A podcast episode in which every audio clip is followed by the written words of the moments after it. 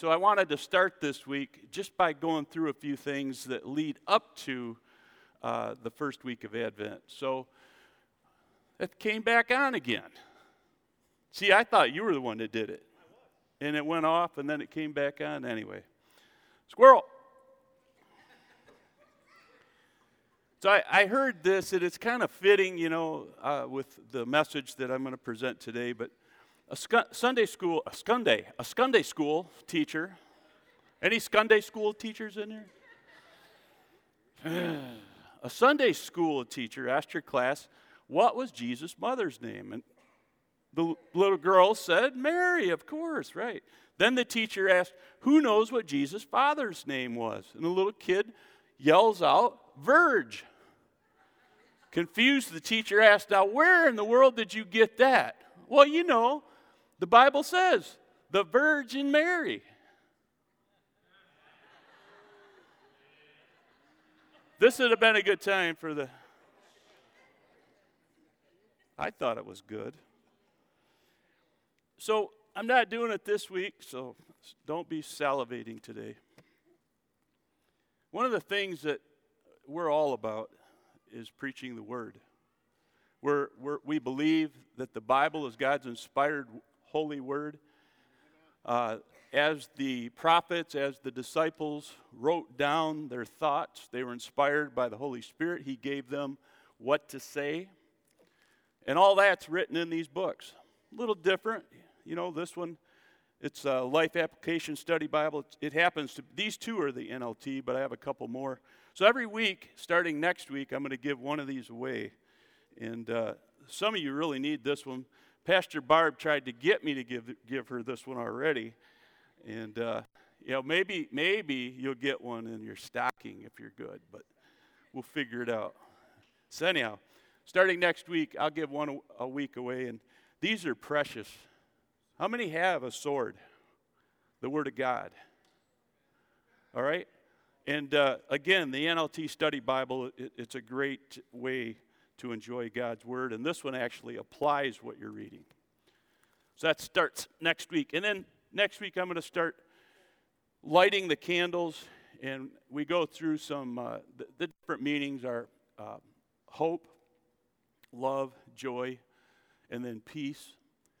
And on the, I believe it's the 23rd, we'll do that final one, and that's the, Chris, the day we light the Christmas candle or the, the big white one. And uh, all that will be the next four weeks. We're going to have a guest speaker on the 9th, but I'll still fit this in at the beginning, just a little short scenario. But uh, I believe every week God is going to open some things up to you that perhaps you didn't already know. What I wanted to say today, before I get started, and I've heard this over and over and over there are people who come upon this season and you really struggle with it. Maybe you've lost a loved one. Uh, maybe something tragic happened around this season. And you're always reminded of it when you hit this Christmas season. And you know, it's my prayer for you that this year will be different. That this year, that the, the God of love He's going to inspire you in such a way that, yes, you've, you've had a deep loss, and God understands what that feels like. He knows your pain, all right? How many know that? God knows your pain. And I believe that He can also help you through this very difficult time and even bring you into a place where Christmas is once again a joyous time for you. And that's my prayer for each one of you today. So if you're struggling, God be with you, help you through this. And if you're here this week and you're just one of those Christmas nuts like Pastor Barb, she loves Christmas. I'm shocked we don't have a Christmas tree up, but it wouldn't have fit with all those people in there. But I think we're putting it up this afternoon.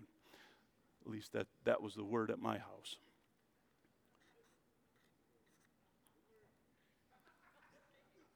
So, what does Advent mean? All right?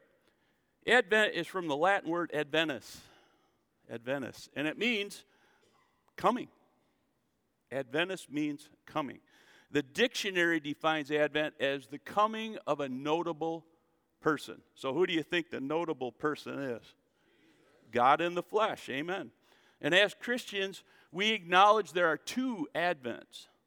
The first one is represented here today, and it leads up to the nativity. All right? God hadn't come yet in the flesh, but he was about to, and we're going to look at all kinds of things today that, that will show us what I'm talking about. But there's a second advent, a second coming. When is that? When Jesus returns. Now, he's coming back for the church in what we call the rapture. We're going to go up. But then he's coming back with his church and his army, and he's going to defeat the Antichrist and all of those who oppose him. That day's coming, and I believe it's coming soon. I'm telling you, if you, if you read the Bible, if you understand anything about prophecy, the book of Revelation, the book of Daniel, you'll realize that we have got to be right nipping, nipping at the heels of what we call the tribulation.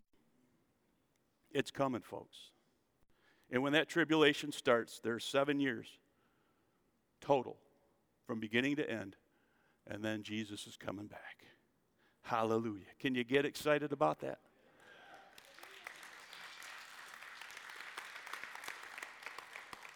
And the best part about that is when he comes back the second time, guess who's going to rule with him? The church. Point at your neighbor and say, You're going to help rule. Mike's not. He's just going to be. Come on. You got you got you got to be participating here, man. I'm not going See, John left cuz he knew I was going to pick on him. You got to when I say point at your neighbor, brother. There you go. All right. I like to embarrass people. Are there any new people in the house? No, they're not going to raise their hand. uh, anyway, I got to get rid of this. Anybody else hot? Well, if you'd stop worshiping the Lord like this, it was cooler in here before. Anybody know how to? Mr. Troy, do you know how to? Anybody know how to bring that down just a little bit? That would be amazing. Honestly, every week it's, it's like it's a, a whole new thing for us. Because every week's different. One week it was 68 in here, and everybody, that's when John was up here. And this week it's got to be 72 or 74. I'm not sure which. And of course, I decided to wear a sweater today. What I want to show you during this message is that God predicted that he was coming through prophecy. And we call it the what? what? What's the beginning part of the Bible? What do we call that? The Old Testament. How many theologians are in here today? Hermeneutical students. The Old Testament And then there's the New Testament. That's after Jesus came in the flesh. And I actually have a little slide up here for this. The Old Testament was written before Jesus came as a little baby. The New Testament was written after Jesus came in the flesh. So, the Old Testament is before Jesus, the New Testament is after Jesus. It was written after his death and resurrection, of course. Can we believe this book?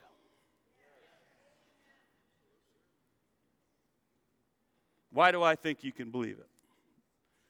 Because in the, the places that we call prophecy, they all came to pass. Now, I want to show you something. I got this off the CBN Christian Broadcasting Network, but it was something that they had posted on their uh, CBN.com, I think it was. And it was this if one person fulfills eight prophecies that were written about him or her, that is one in, how many know what that is? I had to look. One in a hundred quintillion. I didn't even know what it was. I've never seen that number. It's probably going to be our debt before long, but we won't go there. All right, that's pretty amazing, isn't it? Eight prophecies, right? Do you think Jesus had eight prophecies written about him in the Old Testament that, that came to pass in the New? Hmm, probably. If one person fulfills 48 prophecies, I don't know who this mathematician was, but it's one chance in 10 to the 150. That's a lot of zeros, folks. And I don't know what that one's called. That's what it's called. One in, t- uh, t- t- whatever that is. You got it. 10 to the 157. That's a lot, a lot, a lot, a lot of zeros. You think Jesus had 48 prophecies written about him? Jesus had over 300 prophecies that predicted he would come. And only Jesus could fulfill that mathematically. Only Jesus. You know how many zeros would be there if we actually tried to put that out there? So many that we wouldn't be able to keep track. So, what does this tell us? God told us He was coming before He came. It was nothing short of a miracle that all of these prophecies were fulfilled in and through Jesus. Now, not just during the Nativity, some of them went into his ministry and, of course, his death and his resurrection. He fulfilled a lot more during that period of time. But my point is, he fulfilled them. And it was nothing short of the miraculous. Can we trust this book? The other thing I wanted to comment on uh, quickly is in the Old Testament, if you were a prophet and if you said something was going to come to pass and it didn't, what happened? They killed you. So prophets were a lot less apt to speak out unless they were absolutely certain they'd heard from the Lord. We can trust this book, the Old Testament and the New. So I want to look at some prophecies that reveal God's plan to send us a Savior. How many are thankful for that? I wanted to start with Isaiah 7:14, and I have most of these behind me. By the way, there were major prophets and minor prophets. I'll get into that in just a minute. Isaiah is a major prophet, and it says here, All right then, this is the Lord speaking.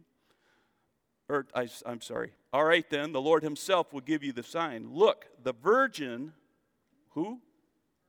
The virgin will conceive a child. She will give birth to a son, and will call him Emmanuel, which means God is with us. That's pretty amazing. Did it happen? Matthew 123, look, the virgin will conceive a child, she will give birth to a son, and they will call him Emmanuel, which means God with us. This is what Matthew wrote. Back, going back to Isaiah 9, verses 6 and 7, it describes what this child's going to do. For a child is born to us, a son is given to us the government will rest on his shoulders, and he will be called Wonderful Counselor, Mighty God, Everlasting Father, Prince of Peace. His government and its peace will never end. He will rule with fairness and justice from the throne of his ancestor David for all eternity. The passionate commitment of the Lord of heaven's armies will make this happen. Now, we don't have time today, but if you were to go back and look and read the, the lineage in Matthew 1, you would see how Jesus came from the line of David, fulfilling that scripture. And then it ends with Jesus. The lineage ends with Jesus, which tells us what? It came to pass through Jesus. Jesus was the last king from the line of David.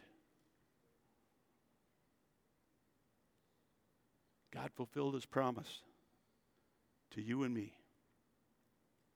Matthew 1:16 and I don't have this up but Jacob was the father of Joseph, the husband of Mary. Mary gave birth to Jesus, who is called the Messiah. That's in that list. Now, I want to go back to Isaiah 9. According to Scripture, we know that Jesus already came as a little baby, right? That happened. Not that plastic, but the real nativity happened. But has the government rested on his shoulders yet? Of course not. So this prophecy includes both the first advent as well as the second. Because his government is going to be established, but it's going to be when he comes back for us. And then we're going to come back and we're going to defeat his enemies. And then he's going to set up his rule, his kingdom. And you and I are going to help him rule this earth. For how long? A thousand years. Jesus is coming back. Now, I want to read from the minor prophet Micah. Here he tells us where this baby is going to come from. Micah 5 2. But you, O Bethlehem, Ephrathah, are only a small village among the people of Judah. Yet a ruler of Israel will come from you, one whose origins are from the distant past. And again, Matthew repeats a lot of what we heard in the Old Testament from these different prophets. And here in, in uh, chapter 2, verses 5 and 6, he confirms Micah's prophecy.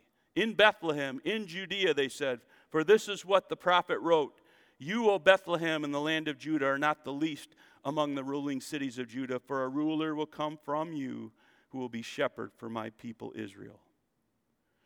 Now, there are many places that we discover the New Testament writers wrote about the Old Testament prophecies. When we see them doing that, what does it tell us? If somebody in the New Testament writes about somebody in the Old Testament or talks about him, what does it tell us? They believed it, right? Would they have written something they didn't believe? No. So they believed this Old Testament book just like we believe the Old and New Testament book. They didn't have the New Testament when they wrote the Old Testament. And when they lived with Jesus, they didn't have the New Testament. That came after he died and rose and went to heaven. You still with me? What I'm trying to point out is if the New Testament writers believed that the Old Testament was truth, we should be able to believe that as well. And knowing that these things came to pass, which is what I'm trying to show you today, I believe it'll help build your faith up, at least a little bit.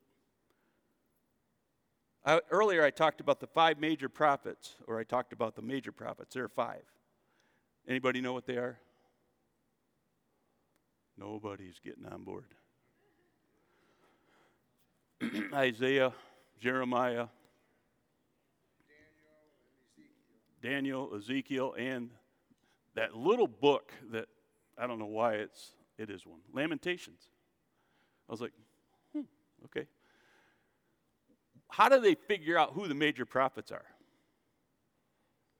Because first of all, their books are longer. I didn't hear what they said, but it must have been funny.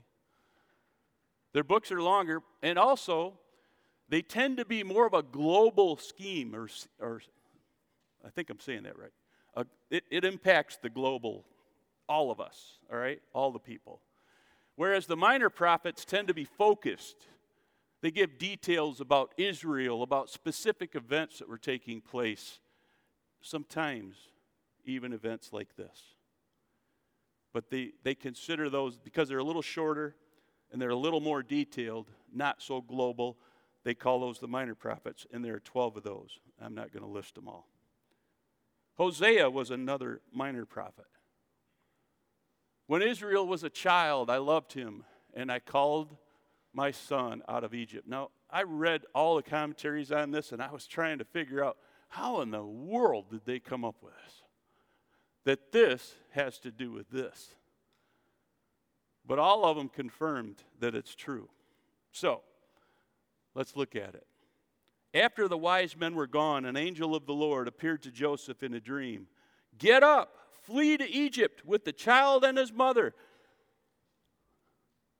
When Israel was a child, I loved him and I called my son out of Egypt. Are you seeing this?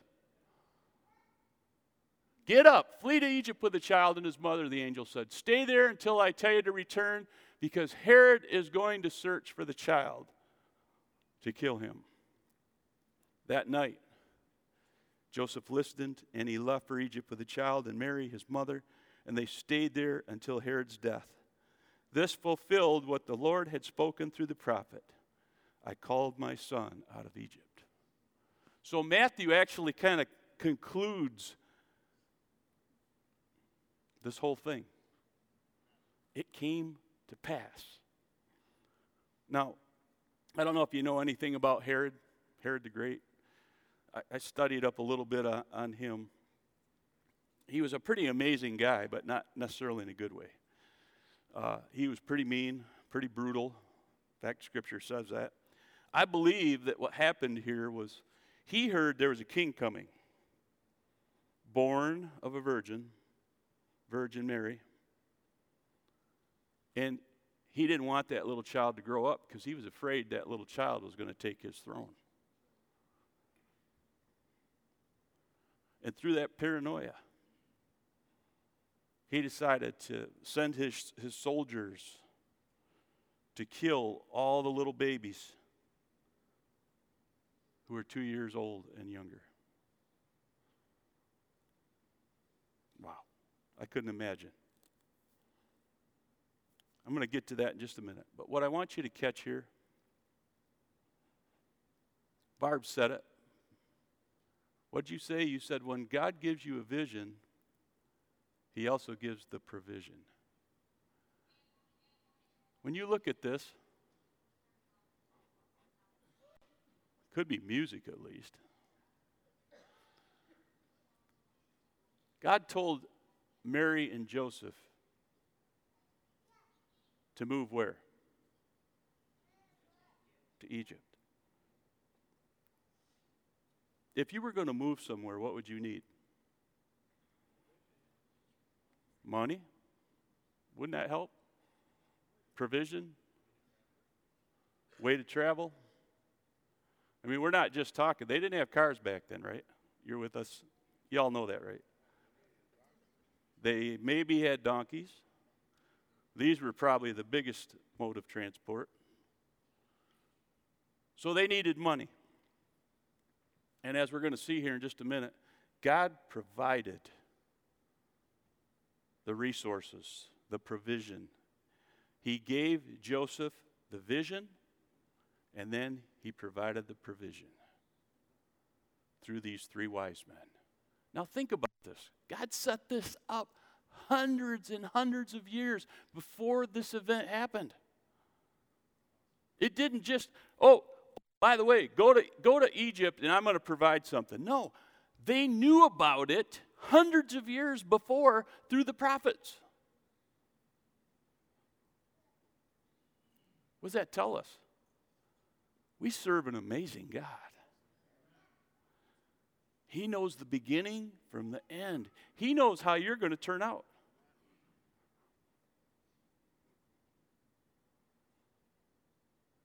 He's got everything under control. So I believe that after these uh, wise men came, and we'll read about them next, after they came,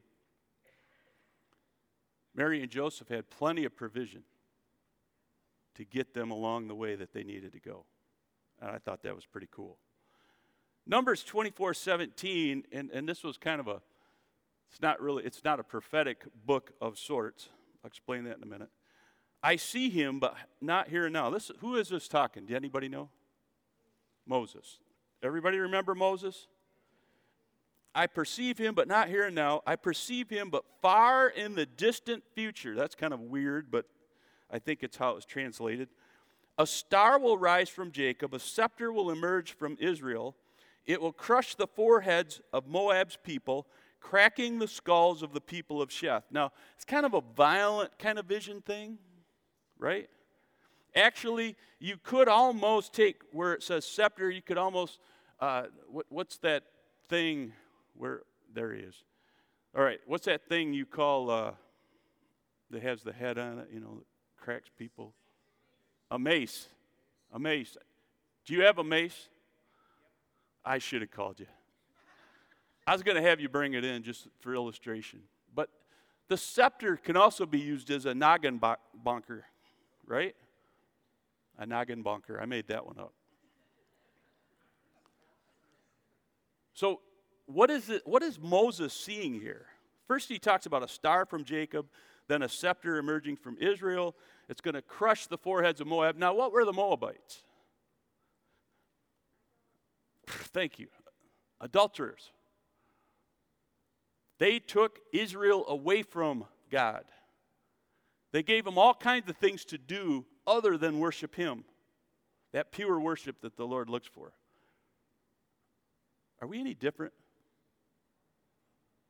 What's taking us away from him? And what is, what is Moses saying here? He says Jesus is going to come. He doesn't say Jesus here. He says this ruler coming out of Israel is going to come and he's going to destroy the Moabites. Now, some believe that David did that, and I believe he did in part. But I believe, again, this is a two pointed thing. David's the, the first guy, yes, he destroyed the Moabites when he became king. But later, Jesus came and he is going to destroy all of the sinners, the people who don't repent and put their trust in him. That's going to happen soon, sooner than later. Amen? So, going back to this, I hope I'm not losing you guys. Matthew 2 1 and 2. This fulfills what Moses had predicted. Jesus was born in Bethlehem in Judea during the reign of King Herod. About that time, some wise men or kings from eastern lands arrived in Jerusalem asking, Where is the what? Newborn King of the Jews. We saw his star as it rose, and we have come to worship him. Astronomers can't figure out what planet or star this is. That's why they say it didn't happen. But I want to tell you something. Do you think that God couldn't have had a star come over Bethlehem? You don't think he could have had that star lead those wise, wise men to the very spot where the King of Kings and the Lord of Lords was living? He prophesied three or four or five hundred years before it even happened. And in the case with Moses, it was over a thousand years, right? God knows everything. He could have put that star right where it needed to be so these wise men would have found his son.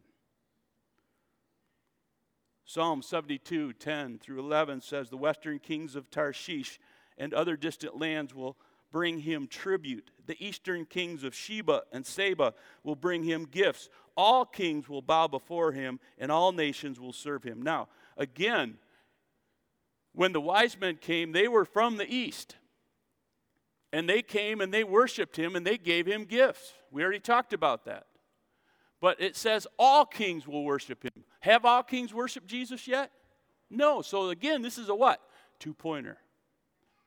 It happened during the Nativity when Jesus was young, and it's going to happen again because every knee will bow, every tongue will confess the name of Jesus, including the kings. That day is coming. Hallelujah. I might have to skip over some of these, but we'll see. Matthew 2 9 through 12, it says, After this interview, and they had gone to Herod, they had asked him where this child was. Herod didn't know where he was, but he, it piqued his interest. This is what got him to go and destroy all the little kids. And the star they had seen in the east guided them where? To Bethlehem. Again, this is a miracle, folks. It went ahead of them and it stopped. How many stars just stop? Come on. When the star stopped, they were filled with. We're going to talk about that a little bit later. Not today, but in a few weeks. They entered the house, saw the child was with his mother Mary. They bowed down and they worshiped him.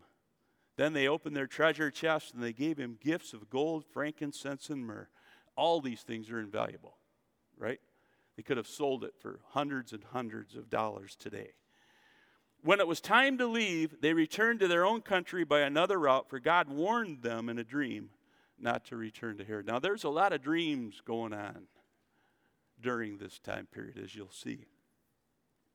As an aside, how many know that in the Christmas myth, they always have the wise men around Jesus at the, at the nativity, right? As a little baby. Is that when that happened? They say it was about two years, we don't know for sure, but it was about two years later that the wise men found Jesus. So Jesus was like the little guy back here, he was running around. All right? They came to his house, not the nativity, not the manger, not or wherever. We don't really know what that is either. I won't go there today. I don't want to ruin the whole picture. But there are some myths that aren't true. So these wise men were warned don't go back and tell Herod what you saw, take another route. And the reason that we feel Jesus was about two years old is because when Herod made the proclamation to go and kill all the little infants, what were the ages? Based on what the Magi said to him, he said, told the soldiers, Go and kill all the kids that are two and under in Bethlehem. That's why we're led to believe the wise men weren't there when he was a baby. However, the story of the shepherds is accurate. It's another one of those that's Psalm 72 9. Desert nomads will bow before him, his enemies will bow, fall before him in the dust. It's talking about Jesus? Probably. Luke 2 8 to 14. That night there were shepherds staying. you realize I'm going from Old Testament to New Testament, right? Just bearing that out in case you weren't following, tracking with me. That night there were shepherds staying in the fields nearby, guarding their flocks of sheep. Suddenly an angel of the Lord appeared among them, and the radiance of the Lord's glory surrounded them. They were terrified. What is a nomad, by the way? A wanderer? Somebody that's out in the desert living off the land? What did the shepherds do? Took their sheep from place to place. When they'd eat all the grass in one spot, they'd move to another. They were terrified, but the angel reassured them, Don't be afraid. He said, I bring good news. Ooh, that will bring great joy to all people. Poke your neighbor and say, He brought good news. That will bring great joy for all people. Oh, hallelujah. Listen, right there, we could highlight that and stop right here today. I'm not going to, but we could. I have a little more. By the way, I didn't tell you this. I'm going to end with just a short little video that's going to wrap this all up. But when I read that, I thought, oh, Lord, don't be afraid. I bring you good news that will bring great joy to all people. What's the good news? Jesus. It's all about Jesus. Hallelujah. That's exciting, isn't it? All right. The Savior. Yes, the Messiah. The Lord has been born today in Bethlehem, the city of David. You will recognize him by this sign. You will find a baby wrapped snugly in strips of cloth lying in a manger. Suddenly, the angel was joined by a vast host of others, the armies of heaven, praising God and saying, Glory to God in the highest heaven, peace on earth to those with whom God is pleased.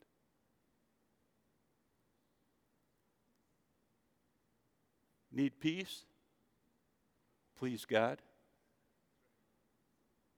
Talked about that a few weeks ago. Luke 2, 5, uh, excuse me, 15 and following. When the angels returned to heaven, the shepherds said to each other, Let's go to Bethlehem.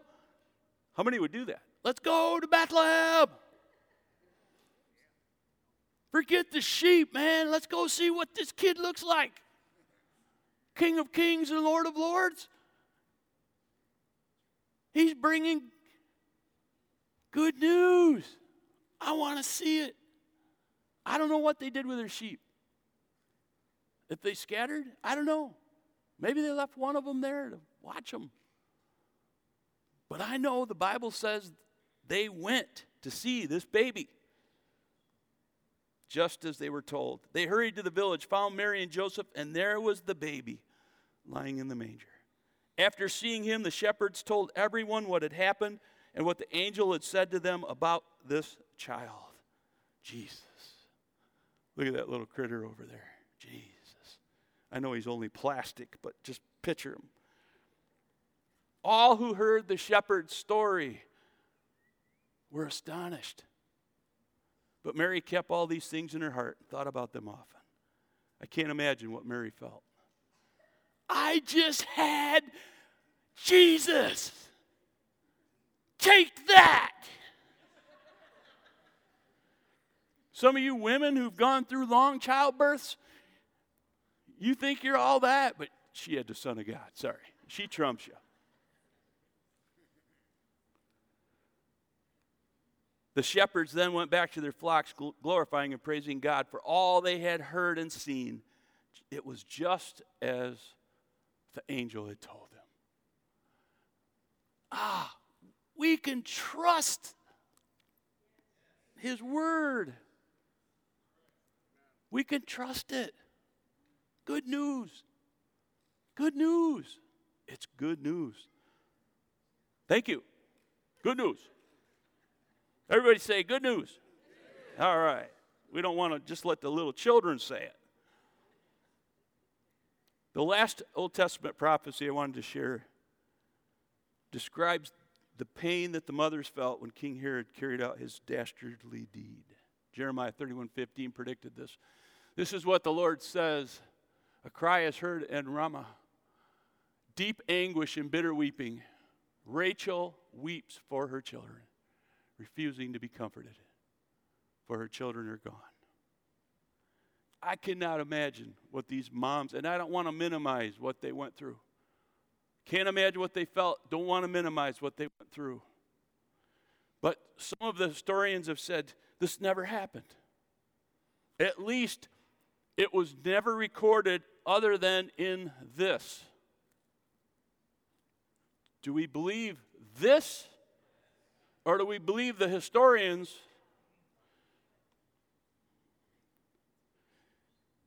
The best explanation that I can give you Bethlehem was a town of probably around 1,500 at the time. What is that, about half the size of Gaylord city limit? And out of that 1,500, there would probably have been somewhere around a couple dozen babies that were two and under realize also that um, kids didn't live real long back then. A lot of infant mortality going on, all right? You with me? Often they didn't even make it through childbirth. So, if there were two dozen babies, they're probably about half and half, right? Male, female. So, how many would little boys would that leave? A dozen, about. I mean, we're just we're guessing, but so, why wouldn't this have been a big deal? 12 little boys lost their life, and nobody wrote about it. Is that big news? There were other things going on at the time as well. Big things. What the Christian historians believe is that it was such a small detail, a, a bump in the timeline of history that it just didn't get written down. Yes, it was too bad, but they were used to children dying. And therefore, because it was such a small number, they didn't even record it. That's just one guess, okay? But it might be why we don't read about it. Another thing I wanted to note this happened shortly after he had his soldiers go and kill the babies. Herod died. They say he died, I believe it was from kidney disease. and, and I was hesitating on how to say this. He also had uh, gangrene in his lower parts.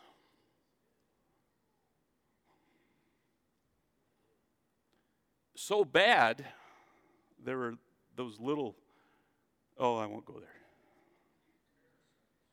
Parasites, that, that's it. I was thinking of something that fly larvae leave behind, but that's actually what they say happened. Can you imagine? This dude went out horribly. And I believe it was it was immediate judgment. Immediate judgment for what happened right here. You know, God doesn't always respond immediately. But what this guy did was uncalled for. And God heard their cries.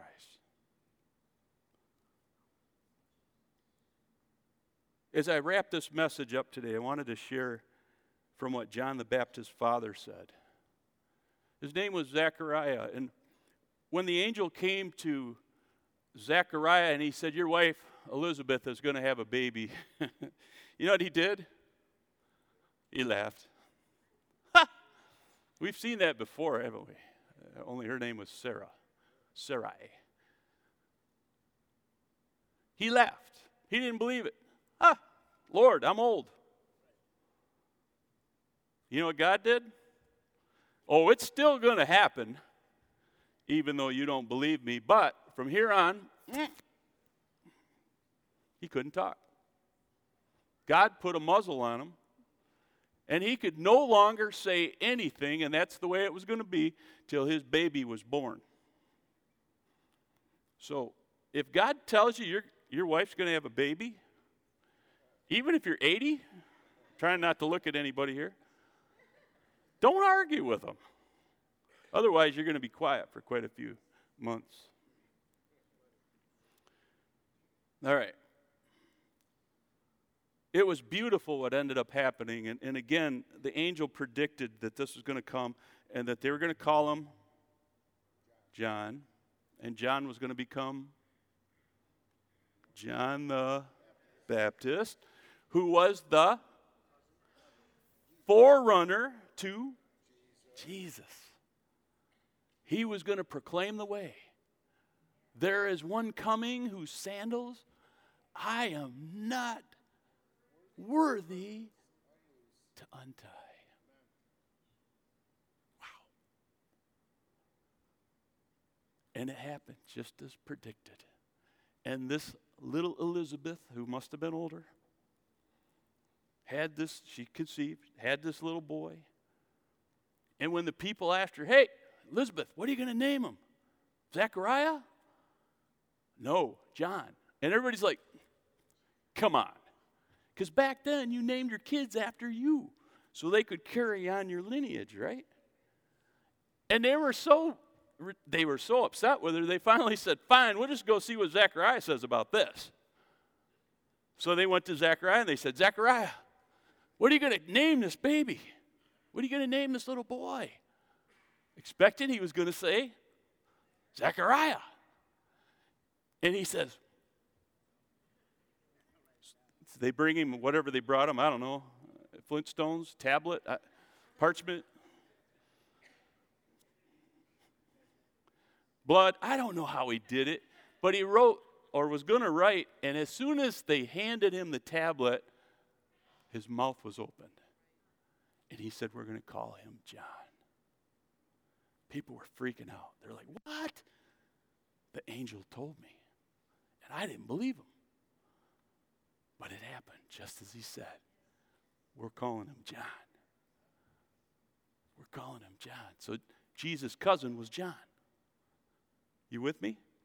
All right, is that cool? Listen, I wanted to read real quick, and then I'm going to close after the movie. Luke 1 67 to 70. This is the prophecy.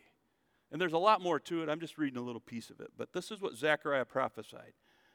Then his father Zechariah, filled with the Holy Spirit, gave this prophecy Praise the Lord, the God of Israel, because he has visited and redeemed his people. He has sent us a mighty Savior from the royal line of his servant David just as he promised through his holy prophets long ago. So here we see Zechariah proclaiming the very thing that God said would happen. And it came to pass. And then I had this, this little part right here. Eight days later, after Jesus was born, oops, I go the wrong way. There we go. Eight days later, after he was born, the baby was circumcised, and they named him what? Jesus. Jesus. Jesus. Jesus. That same Jesus. Well, I want you to watch this. Can you go ahead and play that for me? And I'll be right back. This is short. Man, I wonder what it was like to really be to be born in a manger. I know, right? I wonder whatever happened to baby Jesus. He grew up. Wait, you're telling me that the baby Jesus from the Christmas story is the same baby Jesus as the adult walk on water Jesus? Yeah. Well, I guess I guess I never really put those two concepts together. Wow. Well, I wonder whatever happened to that guy. He went to the cross. That's the same guy? Yeah. Baby Jesus is the same as cross Jesus. Yeah. I, I mean, he grew up. I mean, there's some time in there. You know, he grew up. He uh, he taught people. He lived a perfect life. He uh, he died on the cross. He came back to life. You know. And now he lives in our hearts. That's the same guy? The Jesus that lives in our hearts. Yeah. This is really okay. I guess I just didn't put two and two together. This is whew. Wow. Merry Christmas, Denver. I guess we should just try to view Christmas instead of one isolated event and more of an ongoing story about our salvation. Yeah. It's a, it's a great idea. Great idea.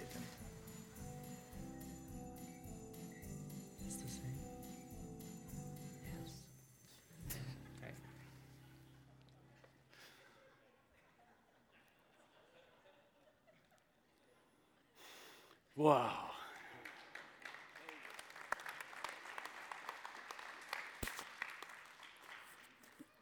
We can get so involved in the story that we forget who this Jesus was.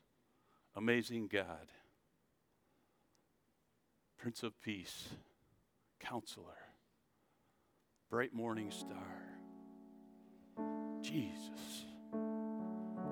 Why did God send him? So he could crush sin. The Old Testament uses the terminology of the Moabites, but they represented sin. Jesus came to provide a way where there was no other way. He became flesh so that he could take the sin punishment upon himself.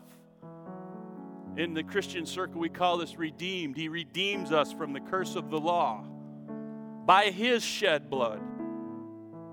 And there's so many other prophecies that talk about him being hung on a tree a thousand years before he ever did it. And it was through his blood that we have the forgiveness of sin today. Thank you, Jesus.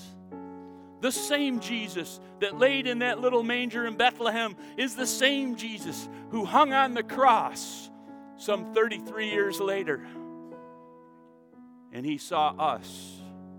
We were written on his heart. He saw our faces, and he did it for us. To make it more personal, he did it for you.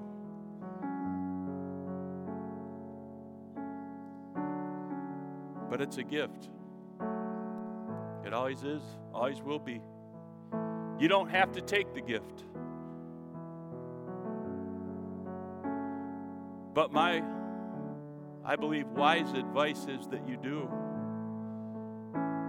Because without the shedding of blood, there is no forgiveness. Your blood won't do. You have sin in you. All men have sinned and fallen short of God's glorious standard. He was perfect. It's a reason he was born of a virgin. There was a reason it didn't come through Joseph, through sexual intercourse. The Holy Spirit impregnated her, and I was going to go into that today, but I'll, I'll wait till next week. The Holy Spirit impregnated Mary. He was sinless, he was perfect. There are some who claim their God is bigger and better than him. He's the only one that was ever sinless. He's the only one that can be the perfect sacrifice.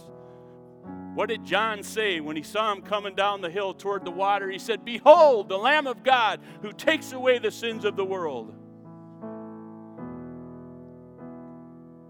And how did he take the sins of the world away?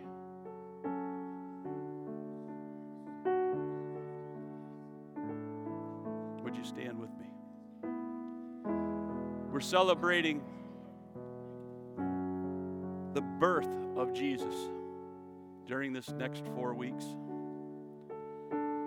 And I believe God has got some things that are so special for us. It's going to be like opening up a present every week, something new as we go through this together. But what I want you to get today is that Jesus is God's Son and He's a gift to all of us. Jesus actually said, Oh, I had that up there, sorry. Let's get up there. There we go. Oops, went too far. Can I go to the very last slide? There we go. I want you to read this with me. Just as Moses lifted up the snake in the desert, so the Son of Man must be lifted up, that everyone who believes in him may have eternal life. For God so loved the world that he gave his one and only Son, that whoever believes in him shall not perish, but have eternal life. It was prophesied that he would do this, and he did it. Why? So that you and I would have peace, so you and I would have joy, so that we would have life and life in abundance. But you've got to accept the gift. And maybe you've partially unwrapped it and you just put it back under the tree. Nah, I don't want this. It's too much. Listen, there's going to come a day, and I already said it, when every knee is going to bow, every tongue is going to confess that Jesus Christ is Lord. You're either going to do it on this side of heaven, it on the other side, by then it's going to be too late. Make him Lord of your life today. Accept that free gift of life today. Let the joy of the Lord be your strength. With every head bowed, eyes closed, please. If you're here today, you say, you know what? I need Jesus. I need to confess my sins and get right with Him today. That's my plan. That's my purpose right now. The Holy Spirit's been tugging on me. If that's you, just lift your hand up so I can see it. Hands going up. Thank you. Thank you. Put them down. Anybody else? Thank you, Jesus. Hallelujah. I see those hands. You can put them down.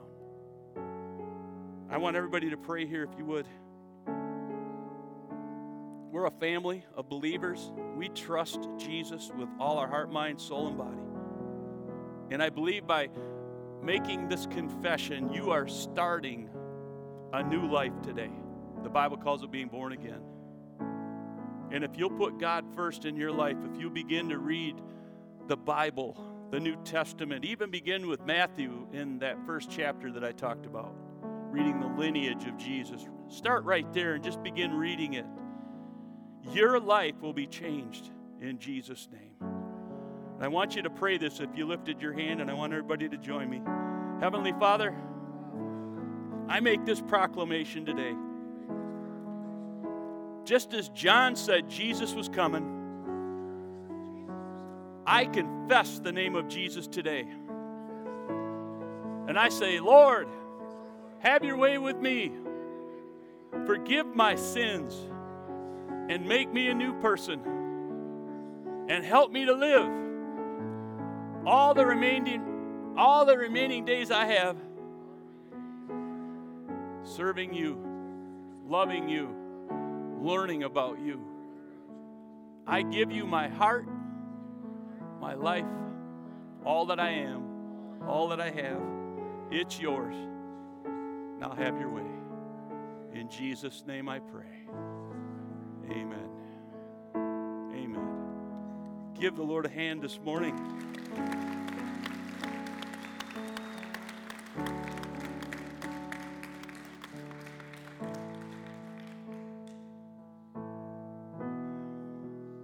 When I started, even before I came up this morning, I felt like the Lord said there are breakthroughs in the house today. If you need a breakthrough, just lift your hand up right now. Thought I was going to do it at the beginning, but he put me off. Hallelujah. Hands going up all over the room. Listen, I saw I saw breakthroughs in marriage, restored marriages. I saw this. I saw breakthroughs in health. I saw healing brought to you. You're, you're extending your faith right now, and God is saying, I'm going to meet you right where you're at today. I also saw people who were struggling through this season. You've lost a loved one or, or you've been divorced around this time of the year, and God is saying to you, breakthrough, breakthrough in this area. I have this. Give it to me. Let me take care of it. Trust me. Believe me, and I will see you through this. Hallelujah. Hallelujah. Hallelujah. Father, we thank you for every hand that's up here today. They need a breakthrough, Lord.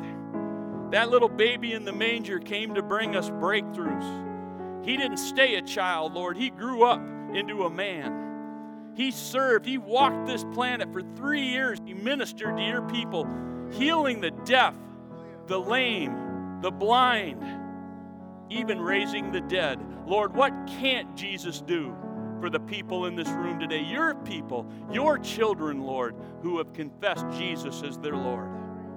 I pray for breakthroughs for everyone, for every need that's here today. In the mighty name of Jesus, we pray. And we thank you for it, even in advance, Lord, for everything you're doing in the people of the hope.